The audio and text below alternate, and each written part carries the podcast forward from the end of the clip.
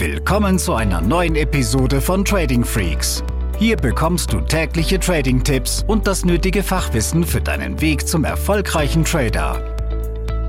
Willkommen zu einer neuen Podcast-Folge. Hier ist Tim von Trading Freaks und heute sprechen wir über ein Thema, was erstmal gar nicht mehr so viel mit dem Daytrading zu tun hat. Wenn wir dann aber nachher den Bogen ziehen, merkt man, dass es durchaus auch wichtig für Daytrader ist.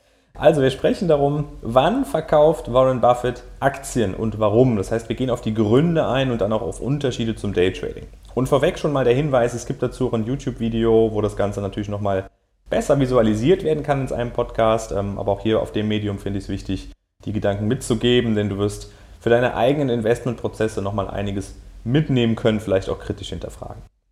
Warren Buffett ist ein legendärer Investor. Ich hoffe, dass jeder, der diesen Podcast hört, den Namen Warren Buffett schon mal gehört hat. Ansonsten einfach mal googeln oder auf YouTube auch mal schauen. Es gibt eine ganze Menge an guten Infos, Büchern zu und von Warren Buffett. Er ist eine absolute Investorenlegende. Er ist einer der reichsten Menschen der Welt und sein Vermögen hat er eben durch sehr, sehr kluge Value Investments aufgebaut über die Jahrzehnte. Und er ist immer der lebende Beweis dafür, dass es ähm, ja dieses achte Weltwunder gibt, nämlich den Zinseszinseffekt.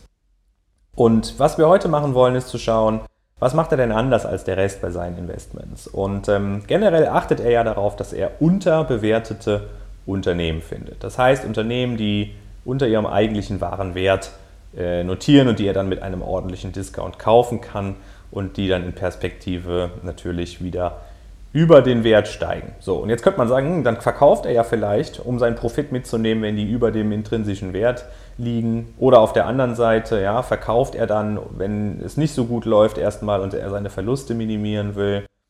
Oder vielleicht auch, weil es einfach nur seitwärts läuft und sich gar nichts tut in der Aktie.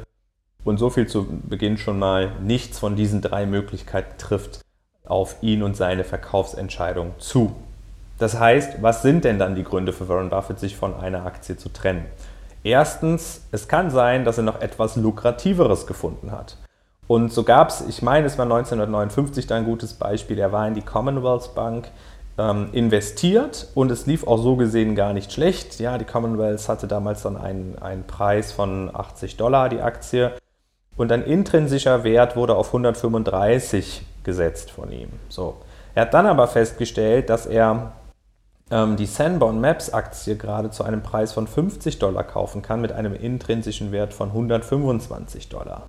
Und da er zu dem Zeitpunkt sehr, sehr ähm, ordentlich investiert war und wenig Liquidität zur Verfügung hat, hat er dann gesagt, okay, es gibt hier was Lukrativeres, ich verkaufe die Commonwealth Bank Aktien und kaufe die Sanborn Maps Aktien. Das heißt, auch da nochmal Punkt 1, er hat noch etwas Lukrativeres gefunden. Der zweite Grund, warum Warren Buffett mal eine Aktie oder generell ein Investment verkaufen könnte, sind, dass es starke fundamentale Änderungen gibt.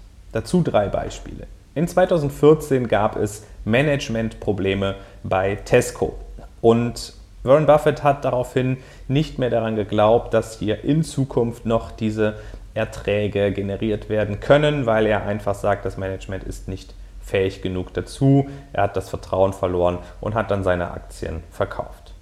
Ebenfalls in 2014 hat er auch Anteile der Washington Post verkauft. Ich meine auch komplett und nur mal so als Hintergrund der Kauf der Washington Post Aktie, es ist übrigens eine Zeitung, war 1973. Und jetzt in 2014 hatte er erkannt, dass sich das Thema Zeitungsindustrie, Zeitungsbranche durch die Digitalisierung eben komplett gewandelt hat, dass auch da nicht mehr die Erträge in dieser Höhe in Zukunft zu erwarten sind und hat sich dann eben dafür entschieden, aus diesem Bereich äh, auszusteigen.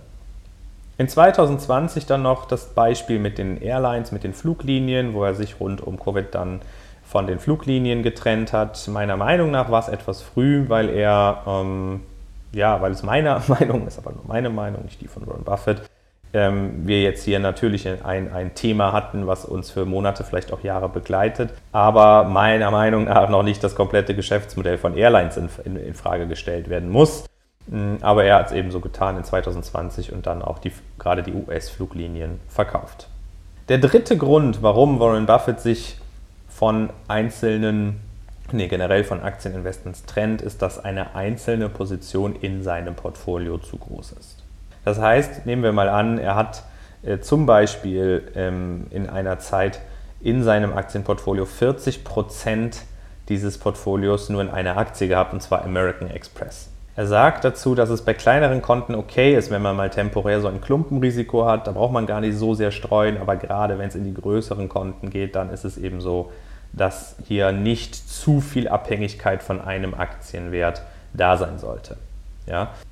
Er hat, oder mir ist jetzt gerade nicht bewusst, was er mit kleinen und großen Konten meint. Ich kann aber auch dazu sagen, dass wir in der Bank früher auch immer gesagt haben, okay, so ab, ab 100.000 sollte man dann schon mal eher, ähm, eher streuen. Ja? Und nicht nur auf zwei, drei Einzeltitel setzen. Das wäre dann ein zu großes Risiko und vielleicht auch mal in andere Währungsräume gehen, nicht alles in US-Aktien zum Beispiel oder nicht alles in deutsche Aktien, damit man auch das Länderrisiko oder das Währungsrisiko, je nachdem, etwas reduzieren kann. Das heißt, so ein erstes Learning aus diesen drei Gründen, die Kursverläufe spielen bei Buffett eine wirklich untergeordnete Rolle. Und es gibt eine Statistik, ähm, die das bestätigt. In dem YouTube-Video habe ich auch die, die Quelle dazu eingebunden, ähm, wo, wo ich das her habe. Und zwar ist es so, dass dort einmal ein Investor A und einmal ein Investor B verglichen wurde im Zeitraum 1999 bis 2018. Und der Investor A schafft es in dieser Periode von 20 Jahren immer am schwächsten Tag des Jahres den SP 500 zu kaufen. Also ein Investment pro Jahr und er würde es schaffen, immer einmal im Jahr am schwächsten Tag des Jahres wirklich dann einzukaufen. Und damit macht er eine Rendite im Durchschnitt von 9,16% pro Jahr. Der Investor B hingegen ist nicht so gut vom Timing und schafft es, immer den höchsten Punkt des Jahres im SP 500 zu kaufen. Ja, hat also wirklich immer das Top getroffen und er kommt auf 6,91% durchschnittliche Rendite in dieser Zeit. Das heißt nochmal, Investor A macht ein super Timing, kommt auf 9,16 durchschnittlich. Investor B hat nicht so ein gutes Timing, kauft immer das Top kommt auf 6,91% Rendite. Und damit möchte ich dir auch nochmal klar machen, dass es gar nicht so einen großen Unterschied gibt oder auch nicht dein Ziel sein sollte, dass du immer den perfekten Zeitpunkt zu einem Kauf oder Verkauf triffst. Den wird es nämlich meiner Meinung nach nur sehr, sehr selten geben, beziehungsweise Natürlich kann man sagen im Nachhinein, ach, hätte ich doch da gekauft. Ja, aber zu diesem Zeitpunkt, wo dann ein Tief ausgebildet wurde, weißt du ja noch nicht, ob es weiter runtergeht oder eben nicht. Es ist super schwer, das Timing-Thema zu beherrschen. Ich glaube, dass es nicht beherrschbar ist. Und deshalb, gerade solche Statistiken belegen auch, dass es gar nicht notwendig ist. Ähm, und dass man eher über die Zeit, über die Geduld, über die Ausdauer dann zu akzeptablen oder auch sehr, sehr schönen Renditen kommt, wo man mehr als nur die Inflation schlägt. Ich gehe in einem Video in, äh, auf YouTube in Kürze auch nochmal darauf ein, werde es noch mit weiteren Statistiken untermauern, damit auch du da Learnings draus ziehen kannst, wie du deine Investments behandelst. Und dann sind wir nämlich schon beim nächsten Thema. Es gibt ein un oder mehrere große Unterschiede zwischen diesem Thema Investments, ja, wie zum Beispiel Warren Buffett es macht, und dem klassischen Daytrading. So. Und um mal auf das Wesentliche einzugehen, du brauchst zwei komplett verschiedene Mindsets. Daytrading wird ganz anders angegangen jeden Tag als das Thema Investment. Und bei mir ist es eben auch so, dass ich da bewusst gesagt habe, ich muss auch das Investment-Portfolio, dieses Long Run, ja, was eher an Richtung Altersvorsorge geht, vom, von meinem Daytrading-Broker trennen. Ich brauche also bewusst zwei verschiedene Broker. Ich will da gar nicht täglich reingucken und was da passiert, damit ich nicht voreilig oder aus einer Laune heraus Positionen im Long Run Depot schließe. Und was natürlich auch ein großer Unterschied ist, ist dieses Thema der, der Finanzprodukte. Wenn wir Investments nehmen, dann hast du halt auch oft das, die klassische Aktie. Im Daytrading arbeiten wir mit, oftmals mit Derivaten. Jetzt kann ich dazu sagen, im US-Aktienmarkt handle ich die klassischen Aktien als, als, ähm, als Basiswert, also ja, braucht da keine Derivate. Aber die meisten sind im Daytrading eben mit Hebelprodukten unterwegs. Beim Investment ist es so, dass wir ähm, auch keinen Zeitdruck haben. Derjenige, der allerdings mit Hebelprodukten arbeitet, hat durchaus einen Zeitdruck, weil wenn es zum Beispiel jetzt auch mal ein Optionsschein oder ein Zertifikat ist, das befristet ist oder eine Option, deren äh, Kontrakt irgendwann ausläuft, dann muss dein gewünschtes Szenario ja halt auch in einer bestimmten zeitlichen Periode eintreffen, was bei Aktien eben nicht zwingend sein muss. Ja. Und damit einhergehend ist es so, dass der Daytrader je nach Produkt dann auch Finanzierungskosten zu stemmen hat. Auf der anderen Seite gibt es einen Vorteil für den Daytrader, der sagt, okay, dafür bin ich marktunabhängig. Wenn wir mal drei, vier Jahre fallende Aktienmärkte haben sollten, dann kann ich mit einem gut aufgestellten Strategienportfolio im, im Daytrading-Bereich trotzdem weiter meine konstanten Profite einsammeln, während der Investor sagen muss, okay, ich kriege vielleicht noch ein bisschen Dividende, aber ich werde in diesen drei, vier Jahren mal sehr, sehr wenig Kursgewinne haben. Im Gegenteil, mein Portfolio kann halt auch vom Wert her nach unten gehen. Ja, und das muss man dann entsprechend auch mental verarbeiten können. Und last but not least noch, ja, da dazu auch der Hinweis, ich muss mich nicht entscheiden, ob ich jetzt Investments oder Daytrading mache. Im Gegenteil, ich predige immer, versuche so viele Einnahmequellen wie möglich zu haben. Ähm, bei mir ist es das Thema Unternehmen, bei mir sind es die Aktieninvestments, wo ich nicht nur Kursgewinne, sondern eben auch Dividenden erziele und natürlich das Trading-Portfolio.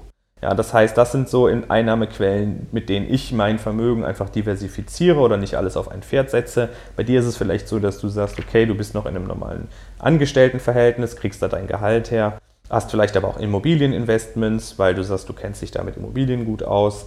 So, und so kannst du ja viele verschiedene Einnahmequellen nutzen und diversifizierst da einfach ein wenig. So, also, ja, das soll es heute gewesen sein. Nochmal die drei Gründe von, von, von Buffett. Ja, zum einen, er hat noch was Lukrativeres gefunden, dann trennt er sich gegebenenfalls von einer Aktiengesellschaft, wenn sein Cashbestand generell nicht so hoch ist. Sollte heute eigentlich nicht mehr vorkommen bei ihm. Zweitens, starke fundamentale Änderungen. Es kann im Management sein, Branchenthema ja, oder ebenso Dinge, die uns im März 2020 erreicht haben. Und drittens, wenn eine einzelne Position im Portfolio zu groß ist. Überlege also einfach mal, wie bist du da aufgestellt? Nutzt du einerseits verschiedene Einnahmen oder Einkommensquellen? Bist du geduldig genug für ein Long-Run-Depot? Ja, und mach dir wirklich Gedanken oder systematische Abläufe, um das auch vom Thema Daytrading zu trennen. Wenn du es noch nicht getan hast, dann abonniere unseren Podcast, schau mal auf den anderen Kanälen vorbei, von Instagram bis YouTube. Es gibt eine ganze Menge kostenlose Tipps.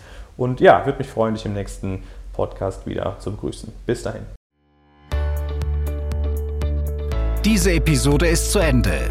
Abonniere diesen Kanal für noch mehr Trading-Tipps und schau vorbei auf tradingfreaks.com.